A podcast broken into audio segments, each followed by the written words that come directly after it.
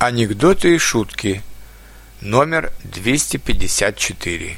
Маленькие хитрости. Старые туфли послужат вам гораздо дольше, если не покупать новые.